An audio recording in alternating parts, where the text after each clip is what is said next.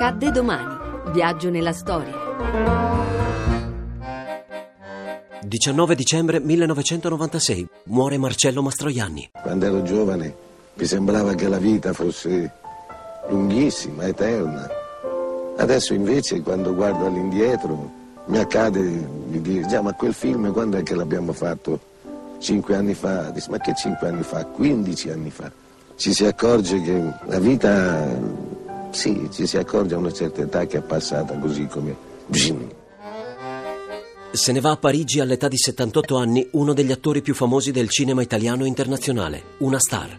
Il settimanale americano Times lo aveva definito il divo straniero più amato negli Stati Uniti. Bello, ma soprattutto bravo, spicca tanto nei ruoli drammatici che in quelli più leggeri. È l'indimenticabile giornalista Rubini della Dolce Vita e l'azzeccato volto di Fefè in Divorzio all'italiana. Bella anche la voce, raramente è doppiato. Guardando indietro uno si rende conto che avrebbe potuto fare meglio, di più, forse essere più generoso.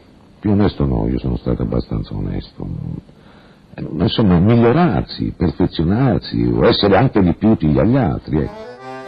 Ha lavorato con i maggiori registi, da Fellini a Scola, da Monicelli a Germi, poi De Sica, Comencini, Lizzani. Ottiene una valanga di premi. Sullo schermo forma una coppia perfetta con Sofia Loren, più volte sua partner. Carattere schivo e ironico, Mastroianni ama il suo lavoro, lo svolge con impegno e qualche rimpianto. Lui Marcello era un uomo che mh, poteva benissimo fuggire quello che non gli piaceva e quando era imbarazzato in una situazione lui poteva benissimo andarsi andare a dormire per... lo diceva di fatto. Lui era debole, non era vigliacco, era debole. Nel 1950 sposa l'attrice Flora Carabella e diventa padre di Barbara. Non divorzierà mai malgrado le altre donne, Silvana Mangano, Faye Dunaway e Catherine Deneuve, che lo rende padre per la seconda volta. Con il gentil sesso si definisce un debole, ma sul set è un fuoriclasse. Vorrei andare avanti ancora tanto, certo, tutti probabilmente. Anche malaticcio. Non è di quelli che vorrei campare fino a 120 anni bene, come a 45, no.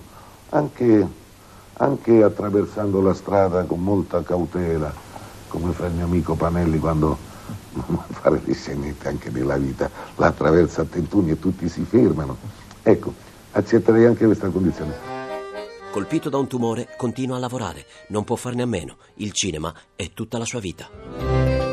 A domani da Daniele Monachella, in redazione Alessandra Rauti, le ricerche sono di Mimmi Micocci, alla parte tecnica Marco Mascia, la regia è di Ludovico Suppa. Il podcast e lo streaming sono su radio1.rai.it.